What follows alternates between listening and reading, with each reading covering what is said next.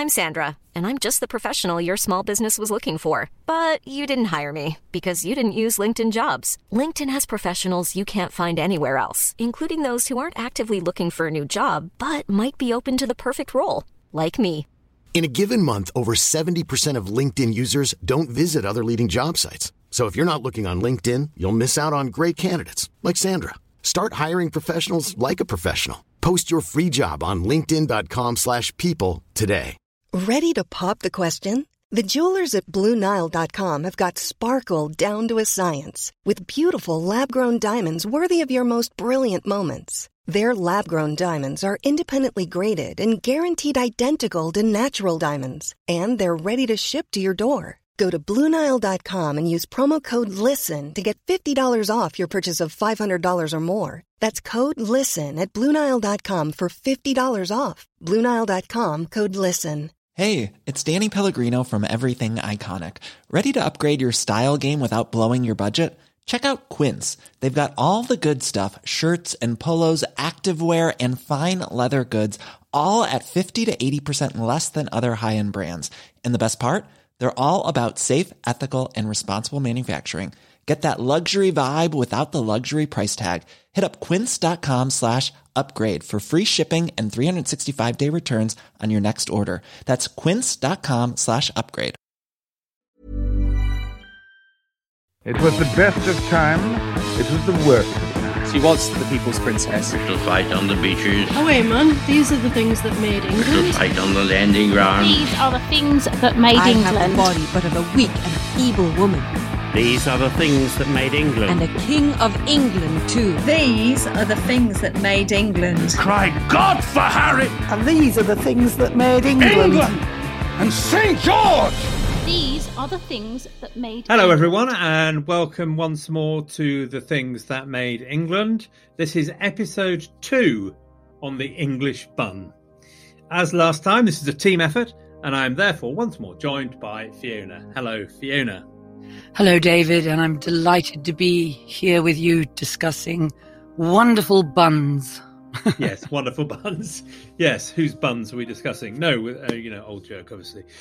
So today uh, we are going to talk about uh, um, a few buns, and one of the buns I'm going to talk about, I have just christened the Queen of the English bun.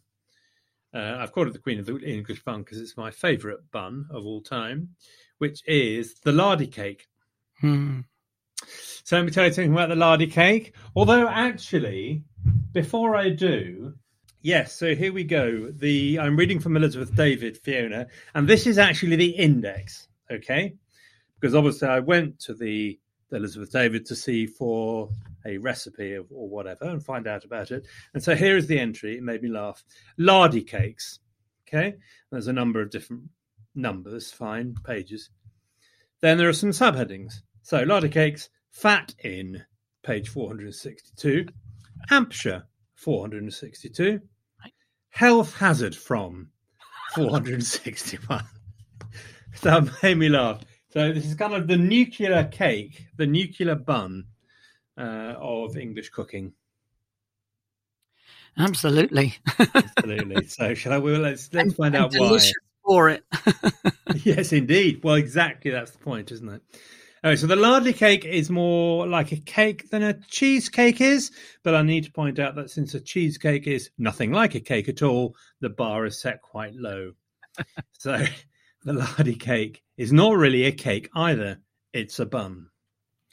So, uh, as I said, Elizabeth David's book oozes with disapproval for the lardy cake. Oozes, I tell you, Fiona, like lard from a freshly baked cake. What an appropriate use of words. Oozes. he does absolutely very. Uh, I took a picture actually, which I because I made some lardy cakes. Fiona, I can reveal to you and to the general public, I have made some lardy cakes the other weekend, and Oh, they're all gone now then. well, then I've frozen some of them because I'm a bit worried about Elizabeth David's disapproval, and I'm worried that I'm going to die. So, her description here's her her description of what the lardy cake is based on a bread dough, oozing with fat, sticky with sugar, often further enriched with dried fruit. Lardy cakes are just about as undesirable from a dietitian's point of view as anything one can possibly think of. Every lardy cake should carry a health warning. There you go. Wouldn't that be, be a wonderful epitaph, though? Died of lardy cake. Yes. Now that would, wouldn't it? Yes, I think I aspire to that. Hmm. Anyway, they use this thing. I, I did the, I made the lardy cake, and I've taken a picture, which I'll put everybody of the sort of caramel that forms around the bottom of the lardy cake when you take it out of the oven. This sort of oh, um, lardy, uh, sugary, fruity sort of mess at the bottom. Absolutely fantastic. But you know, I think that I'm wondering whether modern dietitians would be as harsh on the lardy cake, uh, although because although it does have plenty of lard in it, it doesn't, doesn't, I don't think it has as much sugar as a lot of other gun, buns, guns. guns, buns. Well, actually, I must admit, I might have agreed with you. I thought I would have agreed with you uh, if we were doing this a week ago. Right. But in actual fact, when what you do is you you make you you you make your dough and you roll it out in a square and sort of stretch it out into a square, and then you put your your lard uh, in little cubes all over it, and then you put your fruit in little cubes all over it, and then you put your sugar on, then you roll it up, um, and the way this recipe did it, you sort of cut it into slices, end on.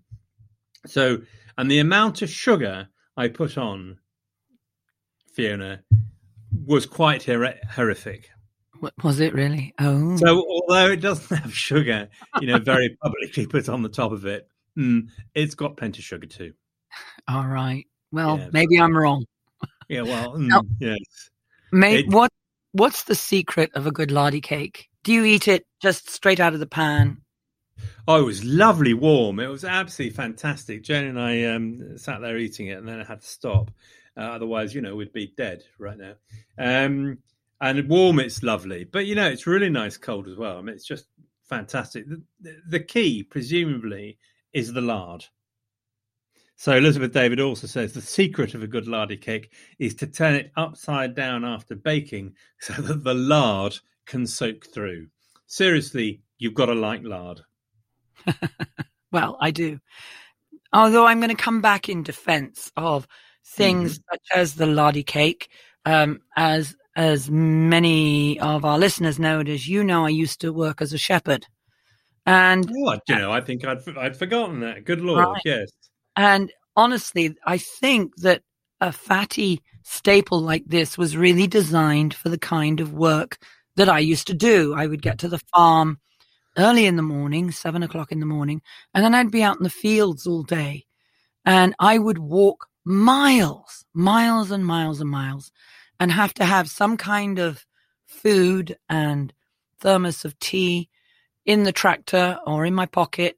And so I didn't, I, for a start, I couldn't graze eat, which is very popular mm. these days, you know, where you have lots of little snack, lots of eating, eating during the day. Um, I just couldn't. Um, and then I was, I, anything I ate, I, I walked off. I was in better, I ate worse yeah. than I do now. I ate fatty things. I ate pasties. I ate, I, I ate things like lardy cakes. I always had them with me, things like this. And I didn't eat the fruit and cheese, one might imagine. Yeah. Um, and, but I would be walking it off. I mean, I'd be walking miles over hills each day. So I think this is the kind of food that sustains the laborer. I think you're you're very right. Now, just I mean, I would love to be doing that, Fiona. Obviously, running multiple miles every day rather than sitting in a lonely way in my nice warm shed. Uh, so, I mean, you're absolutely right. So they were designed originally for different uh, times of, of life. Having said that, the one of the things about the lardy cakes actually is that they're, it's a performance bun, if I can use that phrase. Um, this is not just for your average day, as it were the lardy cake was designed originally, anyway, for special occasions, for times of feast, um, harvest celebrations in particular, but maybe also family festivals. So, you know, while it's true that we're talking about healthy, outdoorsy kind of lives, uh, for this particular statty staple, this particular fatty staple, they're not envisaged as something you'd stuff your face with during your lunch break. This is something you saw. Wow, hey, we've got this lardy cake for this big festival. Where does the lardy cake originate? That is a great question, and quite quite a bit of argument about this. Obviously, there's lots of counter arguments about it. Mainly fought over, interesting enough, by southern counties, which I thought was a bit counterintuitive because I don't know. I've always associated lard with the Midlands or the, or the North. Uh, but no, but it possibly everything with the Midlands. People don't associate anything with the Midlands fan, and you know it damn well. They just move over it, and yeah. until they've until they've met you and Roifield yeah. Brown. Mm. Absolutely right. We're fighting the and cause then, of the and Midlands. And then we learn that the Garden of Eden was in the Midlands. Is that right? Yes, I'm sure it was. Just what? Just off the M1. Um, absolutely right. absolutely right. So, okay, there are many arguments. So, so Hampshire, Wiltshire uh, uh seem to be in a narrow lead but there are harvest cake recipes from all over essentially so suffolk northumbria gloucestershire sussex wiltshire so they seem to have come from you know all over basically rather than being a particular part of um uh, of the uk of england i would i would suggest that they were obviously popular in areas where there are a lot of pig farms yes, and therefore so. a lot of lard although i have been told that lardy cakes show up at Buckingham Palace picnics. Is that right? Do you know, it's interesting. I wouldn't have seen them as particularly genteel. Although when I saw went through all the recipes, there were some where they'd really tried hard to make them genteel. And it seems to me, what's the point in having a lardy cake that's been spruced up? Or that you have you to know? eat with a fork. Yes, quite. Something you have to eat with a fork. You, we're looking we're looking for lard here it's without the lard, it's not a lardy cake. Essentially, it seems obvious, you know, but I would hate people to leave this podcast with any illusions. Uh, there are some versions of lardy cake, if I may mention one: the Sussex Plum Heavy, which is a delightful name for a bun. Uh, it's a small lardy roll with currants, effectively uh, on the principle that eating lots of small things is better, better than eating one large thing uh, because they're small cakes and they have, therefore have, presumably have a larger surface area. So I would hope you get more lard. So they sound like a suitable alternative. The Sussex Plum Heavy. It sounds like something eaten by a Sussex farm wife. It does. Which it my great grandmother was. I wish she was still around so I could ask her right, I'm sure she would have done it. She was a, she was a tractor girl, was she? I mean, she was a farm girl. She was a farm girl from Sussex, so yes. farm girl, said, ah, Sussex, very good. Right. So the next yeast bun I have to tell you about is the Cornish saffron cake. Oh my! Now you're talking. Excellent. I love saffron, and I love both saffron cakes and saffron buns they're both I saffron buns are particularly my favorite, and it's always my first purchase when I go to Cornwall, which is somewhere I love and um, and go to and have visited all my life.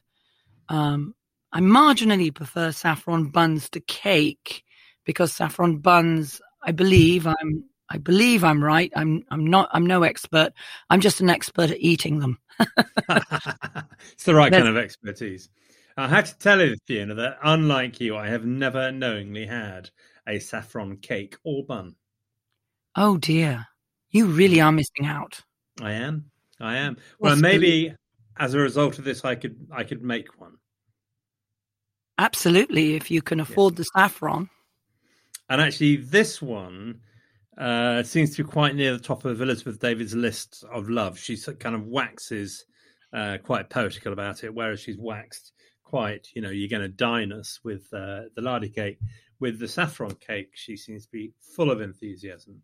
She obviously had a very delicate palate because it does. Yes. The taste of the saffron isn't overwhelming. It's not obvious.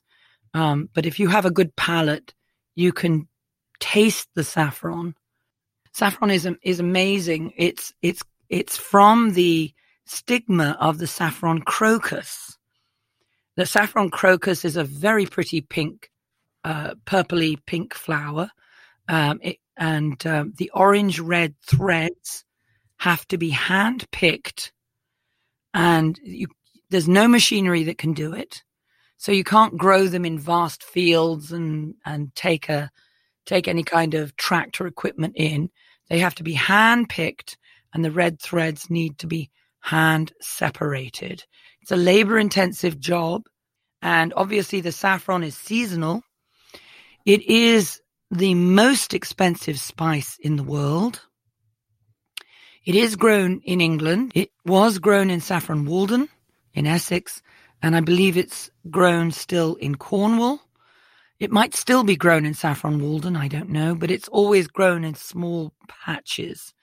And it last time I checked, it was seven pounds, seven pounds sterling per gram, right. or nine dollars per gram. Okay. And a gram of saffron will make about 40 saffron buns. Okay, maybe I won't make saffron buns. I mean, yes, actually, I have always associated saffron with Saffron Walden in Essex because uh, it specialised in growing it, didn't they, in the Middle Ages? Um, uh, and of course, Saffron Walden is English, which Cornwall, of course, is not, as you know. No, so, Cornwall is a Celtic nation. Cornwall is a Celtic nation. Indeed, and not English. So I should not, although, of course, the English, as you know, are also Celtic. so, anyway, I won't get into myself in trouble with the corns, but um, saffron was, as you say, apparently grown in Cornwall. Apparently, it was once bought from Phoenician traders in return for Cornish tin, obviously one of the great Cornish exports. That makes tremendous sense because the the whole of the West Country, Cornwall, Devon, Somerset did a lot of trading with the Phoenicians right back back way back when. So that makes sense. Does indeed, yeah.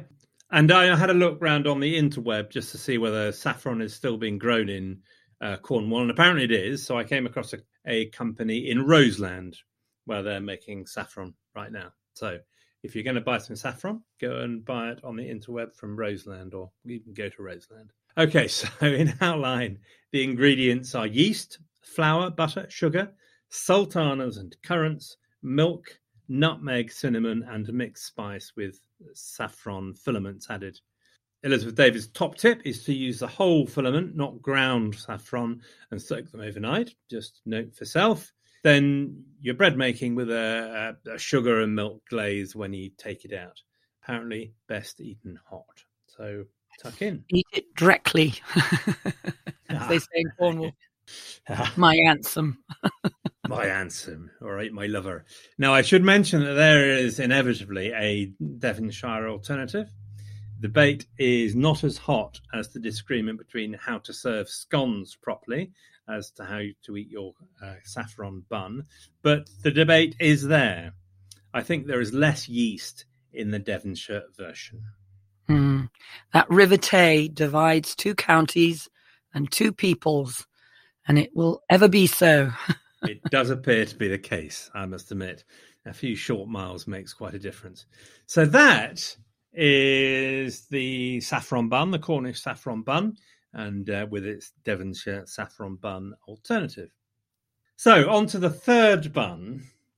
Uh, and of all buns in the world, all the bun cookery world over, from corner to corner, from all the exotic choices of Danish pastries, French tarts, American donuts, baklava in all its forms in various parts of Europe and North Africa, all these delicious, artistic, and carefully wrought confections, there is one bun which I have had about a billion times more frequently than all of these put together.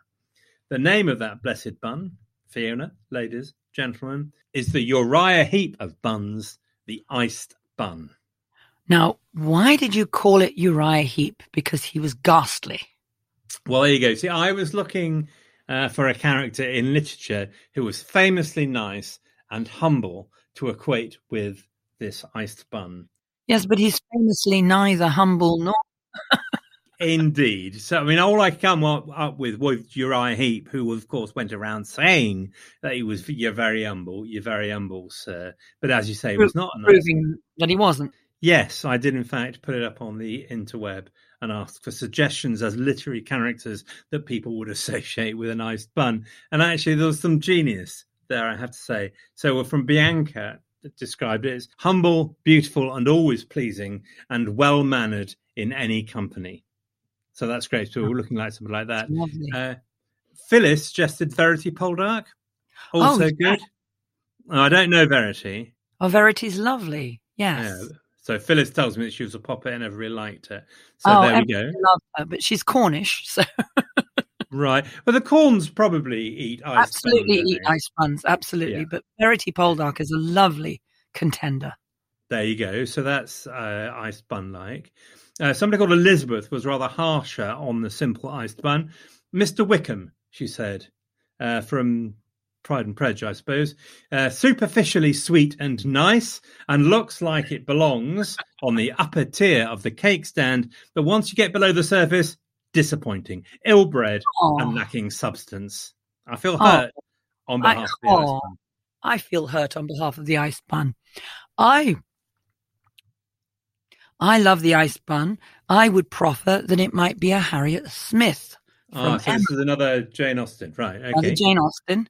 Um, and and I think of the I think of the ice bun if it has a gender as female, Mhm. um, because of that lovely little bit of icing sugar, but not too much. Uh-huh. and and uh, but Harriet Smith, now she was a creature. She really was humble, but she had small aspirations to be someone greater. Just as the iced bun is simple and humble, but with that little light addition of icing, just a little elevated. Very good. Yes, uh, I take your point. Although it was Emma's fault, really, with Harriet Smith, wasn't it? I mean, you know, she didn't have pretensions until Emma got hold of her. No, she didn't have pretensions till No. Emma got hold of her. Just as some ice buns don't have pretensions True. until you're going to tell us about somebody else who. Yeah, so I'm going to tell you about. I mean, you need to lie. You need to lie down, Fiona, when I come to the bed, where I tell you the sum of indignities visited upon the bun. So the bun and I, actually, Fiona, have a deeply personal relationship. It's important to me. The ice bun, you know, we, we love each other. So when I went hunting for recipes, in fact, I was slightly horrified. This is where you have to lie down with all the liberties taken with the ice bun. Because as far as I'm concerned, the rules about ice bun are strict. Okay, Fiona, it must be any finger format, not round or any such like. Exactly. The icing must be plain white sugar icing, none of your fancy pink stuff. Of course. Keep that for your fondant French fancies, Fiona. Um, we don't want that fancy type of performance cooking here. We're not talking about performance here. We are No. talking about stuffing your face with a sticky bun. Absolutely. And not too much icing sugar. It doesn't want to I- be slathered. I think you're probably a more refined person than I'm, as far as I can say. Too much icing is an oxymoron and a contradiction in terms. Okay, uh, I've no idea how you have too much icing. anyway, uh, I did actually see a recipe from Paul Hollywood. You know, he's the great. oh, the famous. Liverpudlian with the blue eyes and the. That's right. Yeah, yeah him. America him through the, the great, what is called in America, the Great British Baking Show, I think. Right. Yes, I think. Right. That's, yeah. Um, indeed. So obviously he was trying to, you know, make the iced bun more exciting. So he, I saw he put this recipe, and it, it made me personally. I had to lie down for an hour because Okay. it had cream Okay. and jam in the middle. What? And it was, yeah, cream and jam in the middle, and it What? was covered cream and jam in the middle, and it was covered with hundreds and thousands. What? Yes, That's vulgar. You're right. Yeah, you're right. You might as well have an American donut. It won't work with a cup of tea. I have to say I rather like American donuts, but but I take your point. As far as the ice bun is I do too, right. in their place. Yeah. But an American donut does not work with a nice cup of tea, and an iced bun works beautifully with a nice cup of tea. Do you know what the right place is for an American donut? In America? In in my stomach. Okay, but I totally agree with about Paul. For shame, Paul Hollywood. Uh, for shame, go and wash your mouth out with soap and water. What's Um, the yeah. point of all that additional stuff? Absolutely, absolutely right. We're looking for a basic, straightforward verity of a bun. Absolutely. Elizabeth David doesn't even bother to mention it. It's got to be said. So you know, it's not, it's not a performance bun, is what I'm saying. Really uh, that now that really surprises me that she doesn't Yeah. even Nope. mention it. Not even interested in Because-. When I was young, going to the bakers, as I- as you do when you're Yeah. young, it, the iced bun was the sort of bog standard. Absolutely. Top of the list, day. isn't it?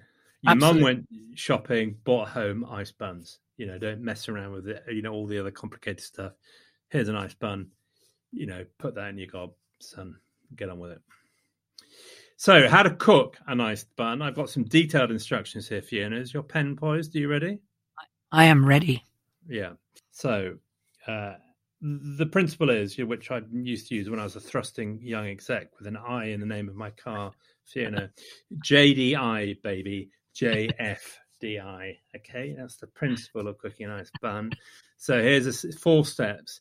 Number one, make a finger bun. Number two, smash some sugar icing on top, not too little. Number three, split it, put butter inside. Number four, stuff your face till the children come home and then say, sorry, didn't have time to make any today. No, but butter, really? You need butter? Uh, oh, yeah. I don't need butter on my iced bun. Have we had the discussion about everything being better with butter? And, and I normally agree with you. I normally absolutely agree with you. I just don't need butter on my iced bun. Right. Well, I'm disappointed in you, Fiona. I, you know, I Sorry about can't that. find myself saying yes. Yeah, I should be writing a letter in strongly worded terms to my MP later. Okay, so we're done with the ice bun, uh, and we're moving on to the toasted tea cake. Oh, there's Yes, wonderful. Oh, It is a stalwart, you have to say, the, uh, of the English bun, the toasted tea cake. I guess the reason for that is that they're just essentially spiced buns, a bit like your Bath bun, I suppose.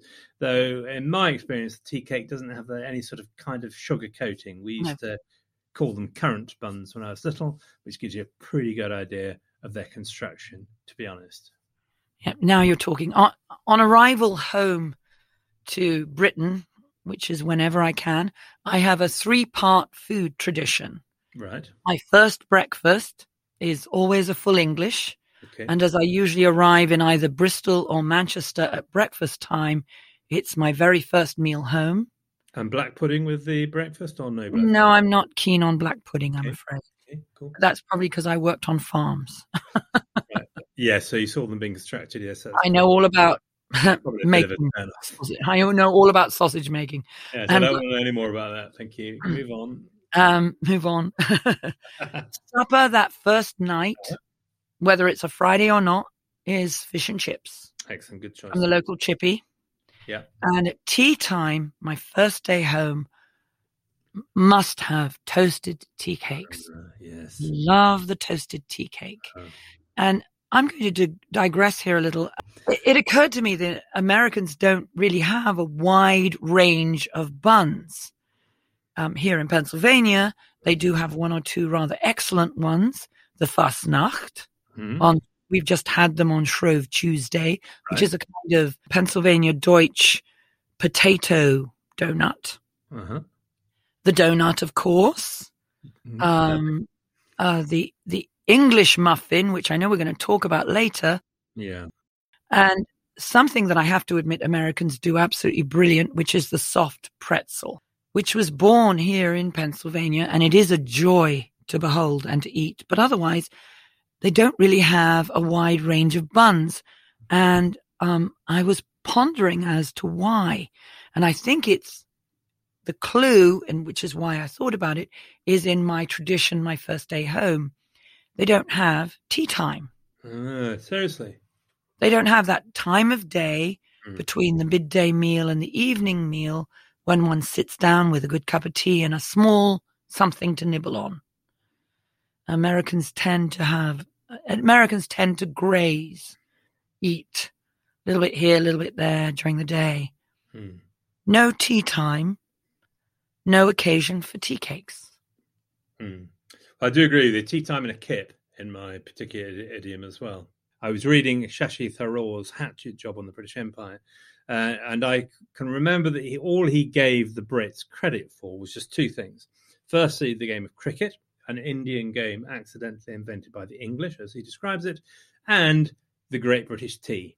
So there we go. We are the, the empire has been good for one thing at least. Well, thank goodness for that. thank goodness for that. All that effort and whew, one thing, all right. So with the toasted teen cakes, there once more uh, seems to be a fair amount of proud regionalisation going on.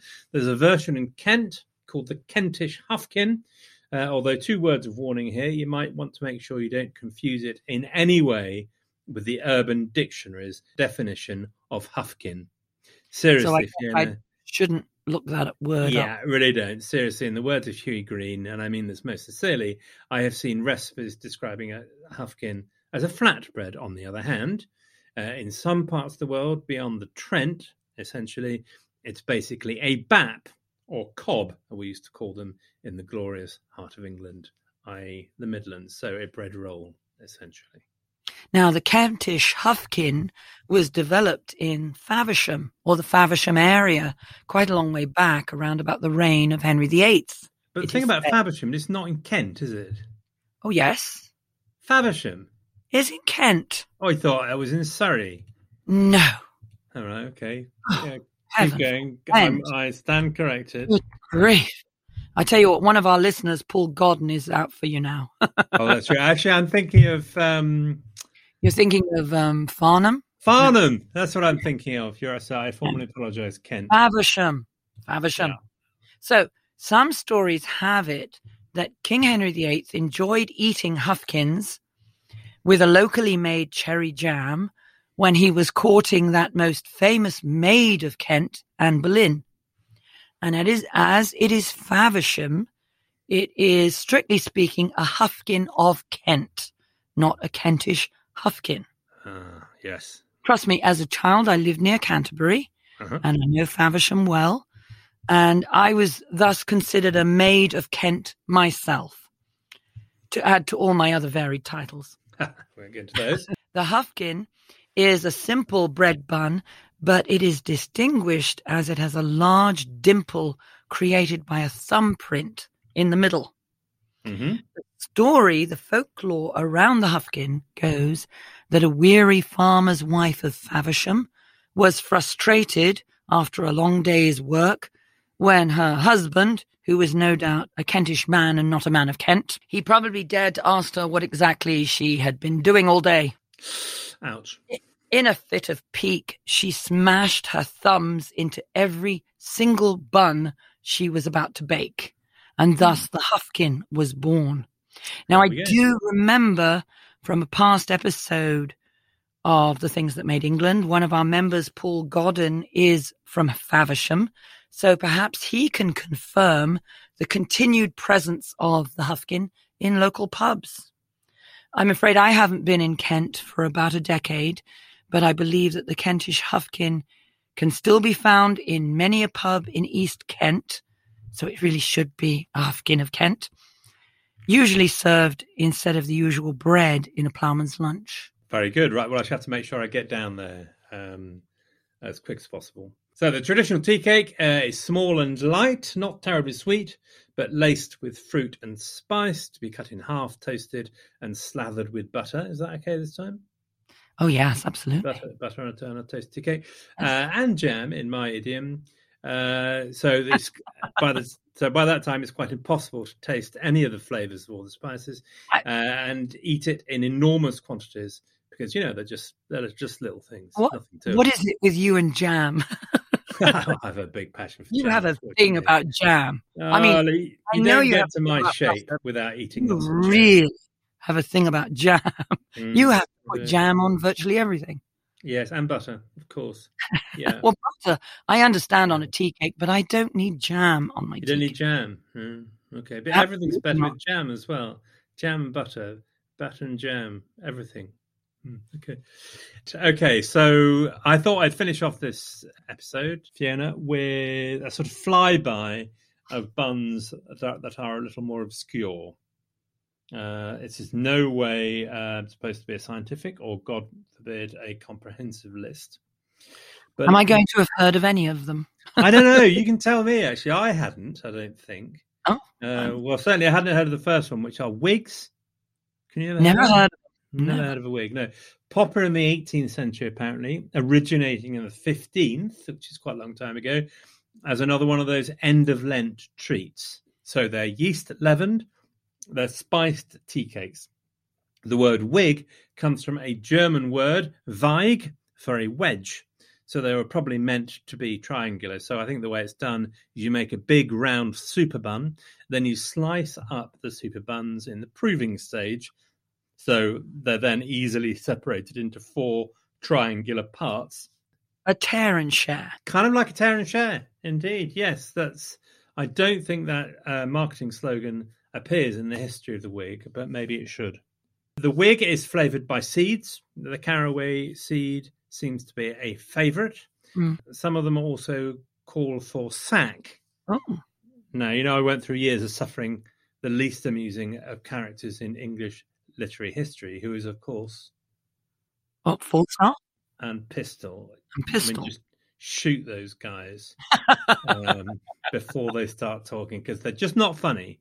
Um, so I went suffered Falstaff and Pistol, Pistol without ever knowing what sack was, but I now know that it's a sort of sweet sherry-like drink. Things you learn Yep. from doing the things that made England. Falstaff you know. is tedious, isn't he? Oh, terrible. Sh- Shush now. Yeah, but you know. Okay, there are recipes for wigs out there, and I have, I think I'm going to provide a link on the website or the Facebook site, whatever. Now for other obscure buns, back down to Devon and Cornwall. That pair, as I say, do make me laugh because they can't do things in quite the same way. You know, there's miles between them. There's, they're right next door, but they have to pretend that what each is doing is entirely different across the border. So it's like that River It's that River Tay Tay. thing. divides them. So what we've got here is the Cornish split, Right. and it's e- equivalent to Devonshire chudleigh. right. So as far as I can see, your Cornish split is just a small sweet bun, no flavourings, and essentially a good vehicle for the most important things in life, which, as we now know, are butter and jam. Oh, butter and jam. yes, absolutely right. And then you've got the Devonshire Chudleigh, which is a very attractive name, I think, isn't it? A, a Chudleigh. Although Chudleigh doesn't appear in the Oxford English Dictionary, so I assume it refers to the town in Devon, Chudleigh. So here's this is what Elizabeth David has to say about Chudleigh. These are made in the same manner as the Cornish split, but are smaller. So there you go. I know both Devon and Cornwall really, really well, and I know Cornish splits. Can't remember encountering a Chudleigh, which maybe I was just in the wrong part of Devon. My grandmother lived in Devon, and I just never encountered a Chudleigh. So well, let's try not mention that to somebody from Devon, uh, from Devon, because they might get shirty. Right. So this was that is the end of this episode. We have one more when we will move on to crumpets uh, and muffins, uh, which I always found a little bit confusing. so that is cellophane. Before we go, though, Luke will be doing a roundup for us. So over to Luke. David and Fiona are playing fast and loose with traditions with their buns, not only giving us a previously unseen multi part series, but also eschewing the vote. I don't know where to begin. Will I even have enough material to fill this roundup? Let's see what I can unearth from our Facebook page. Stephanie Lynn posted the famous John of Gaunt This Sceptred Isle speech from Richard II. Great speech, if a little pompous. Rob wants steam, and really what Rob wants, Rob should get. Marilyn, a naturalised Kiwi, kindly pointed out that the England men's team's resounding loss to India in the cricket means that the first ever Test World Cup final will be between New Zealand and India. Luckily, by being profoundly rubbish, England managed to prevent Australia reaching the final, which is the important thing. But Marilyn did give us a post on England women beating the Kiwis, which is great. Speaking of cricket, we seem to have got poor Eric in a bit of a tizzy. Being the valiant soul he is, he has decided to school himself in the greatest sport ever. I'm not sure he has quite got it all sorted yet. Keep at it, Eric, and watch out for the googlies. We did have some fun welcoming Catherine as our member number 666. Catherine, I hope you were amused by the fanfare and didn't just think we were profoundly weird. Since then, we've had more people to welcome, including Bishop Emmanuel, a real bishop, I think, Nicole, and two mates of mine, Claudio and Tali. It's great to see our Facebook group growing, and please do come and join us. But really, this period has been all about food, and specifically buns. Let's start with the buns.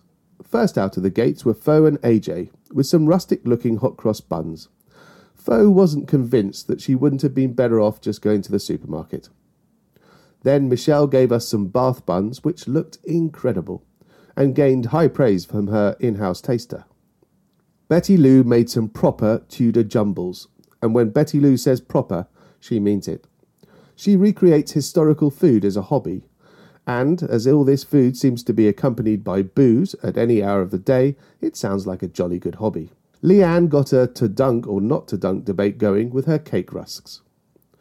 Joe and Son showed some great teamwork and produced some yummy looking hot cross buns.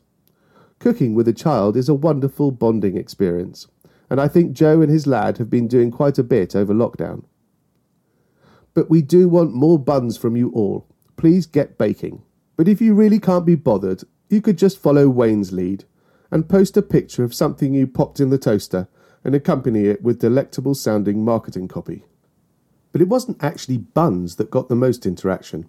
We had a full and frank discussion about international bun habits when David wondered aloud about why Grandpa Walton used to put gravy on his biscuits, which kicked off a Facebook thread that currently stands at 213 comments so come on over to the Facebook page to read it in all its glory. You can also find a meandering tale that Catherine dubbed The Story of Many Barons, that involved my old chum Claudio entering stage right. We had a lot of fun across multiple continents and time zones on that one.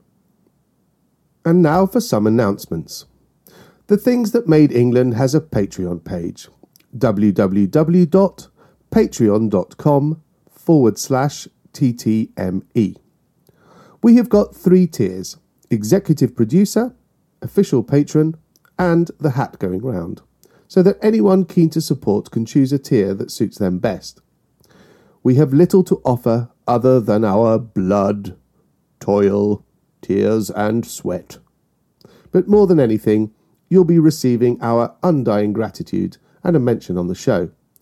We would like to thank our executive producers, Marilyn, Eric, and Michelle, and also to thank our very dear Rowena Card, long-time fan and all-round good egg, who is now an official patron, thereby giving her license to cause no end of nuisance, alongside Joseph, who has very generously decided to up his contribution. After the resounding success of our Bunfight event with David Crowther, we are pleased to announce that we will be doing a soiree with our other founding father, Roifield Brown, the godfather of podcasts. It will be on March the 27th, exact time to be announced, but roughly early evening UK, midday Eastern Time, early morning Pacific, and something truly dreadful for our dear Antipodeans. I do hope you can join us. Okay, everybody, thanks for listening, and uh, goodbye. See you next time. Goodbye, and see you next time. Mom deserves the best, and there's no better place to shop for Mother's Day than Whole Foods Market. They're your destination for unbeatable savings, from premium gifts to show-stopping flowers and irresistible desserts. Start by saving 33% with Prime on all body care and candles. Then get a 15-stem bunch of tulips for just $9.99 each with Prime. Round out Mom's menu with festive rosé, irresistible berry chantilly cake, and more special treats. Come celebrate Mother's Day at Whole Foods Market. Here's a cool fact a crocodile can't stick out its tongue. Another cool fact you can get short term health insurance for a month or just under a year in some states. United Healthcare short term insurance plans are designed for people who are between jobs, coming off their parents' plan, or turning a side hustle into a full time gig. Underwritten by Golden Rule Insurance Company, they offer flexible, budget friendly coverage with access to a nationwide network of doctors and hospitals. Get more cool facts about United Healthcare short term plans at uhone.com. Planning for your next trip? Elevate your travel style with Quince. Quince has all the jet setting essentials you'll want for your next getaway, like European linen, premium luggage options, buttery soft Italian leather bags, and so much more And it's all priced at 50 to 80% less than similar brands. Plus, Quince only works with factories that use safe and ethical manufacturing practices. Pack your bags with high-quality essentials you'll be wearing for vacations to come with Quince. Go to quince.com slash trip for free shipping and 365-day returns. Hi, I'm Daniel, founder of Pretty Litter. Did you know cats tend to hide symptoms of sickness and pain? I learned this the hard way after losing my cat, Gingy. So I created Pretty Litter, a health monitoring litter that helps detect early signs of illness by changing colors, saving you money and potentially your cat's life. Pretty Litter is veterinarian developed, and it's the easiest way to keep tabs on your fur baby's health right at home. Go to prettylitter.com and use code ACAST for 20% off your first order and a free cat toy. Terms and conditions apply. See site for details. God! And these are the things that made England. England! And St. George! These are the things that made England.